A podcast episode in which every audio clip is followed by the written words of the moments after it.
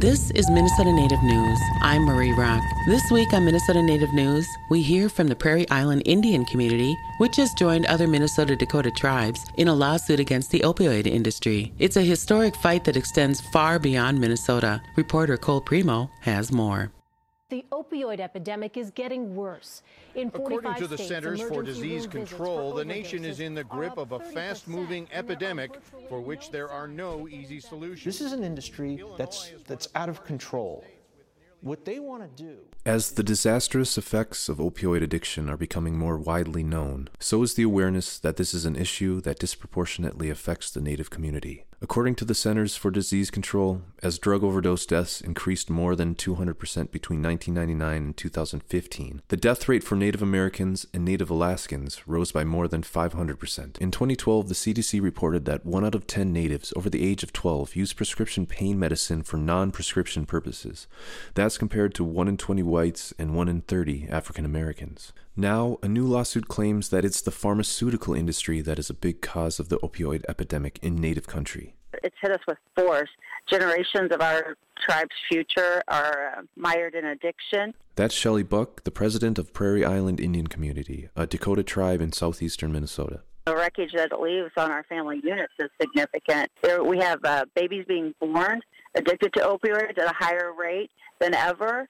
And many of our parents can't care for those children, so our family services department is overloaded. Prairie Island and three other Dakota tribes in Minnesota have collectively filed complaints in a multi district litigation now underway in United States District Court. The complaint alleges that pharmaceutical companies have improperly and fraudulently downplayed the risk of addiction to opioids. I mean, we had no clue. You go to the doctor, you have to have surgery, anything that causes pain. The first thing that they want to do is prescribe pain medicine. Timothy Purdon is with the law firm Robins Kaplan, which represents 15 tribes across six states. We represent Prairie Island along with the other three Minnesota uh, Dakota tribes, the, the, the Shakopee tribe, uh, Upper Sioux, Lower Sioux, and Prairie Island. Purdon says the lawsuit accuses pharmaceutical companies like Purdue Pharma, Johnson & Johnson, Teva Pharmaceutical Industries, and others of knowingly causing harm. It also includes what he calls the middlemen.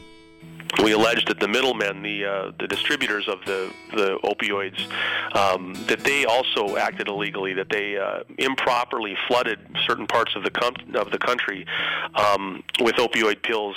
Distributor companies include Cardinal Health Incorporated and McKesson Corporation. Prairie Island President Shelley Buck and attorney Timothy Purdon say this flooding of opioids has drained tribal community resources. Here's Shelley Buck.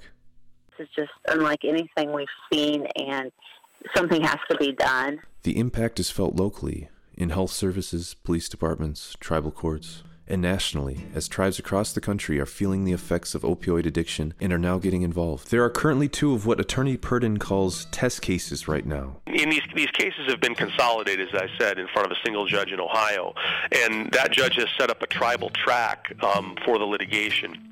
And as such, he's picked two test cases uh, the Muscogee Creek tribe in Oklahoma and the Blackfeet tribe in Montana. These test cases will serve as examples and help the parties on both sides understand the strengths and weaknesses of the claims. And in a move that attorney Purdon calls historic, hundreds of federally recognized tribes recently signed an amicus brief in support of these test cases. 448 of them there, there's only a little over 570 federally recognized tribes in the whole country, and you had 448 uh, um, coming in to join and support the litigation brought by Blackfeet and Muscogee Creek. That's historic. A decision in those test cases, according to Duncan, should be decided before the end of the year. Pharmaceutical companies and distributors deny acting improperly. Prairie Island Indian Community President Shelley Buck says the aim of all these lawsuits is to get resources needed to build treatment programs in communities to help turn the epidemic around. Goal with the other three tribes is to to build a facility for our four communities where we'll always have beds. Right now, we run into problems where we can't find beds available when we need them it'll be a culturally based healing versus just the what the state requires. I'm Cole Premo. Minnesota Native News is produced by Ampers, diverse radio for Minnesota's communities, made possible by funding from the Minnesota Arts and Cultural Heritage Fund and the citizens of Minnesota.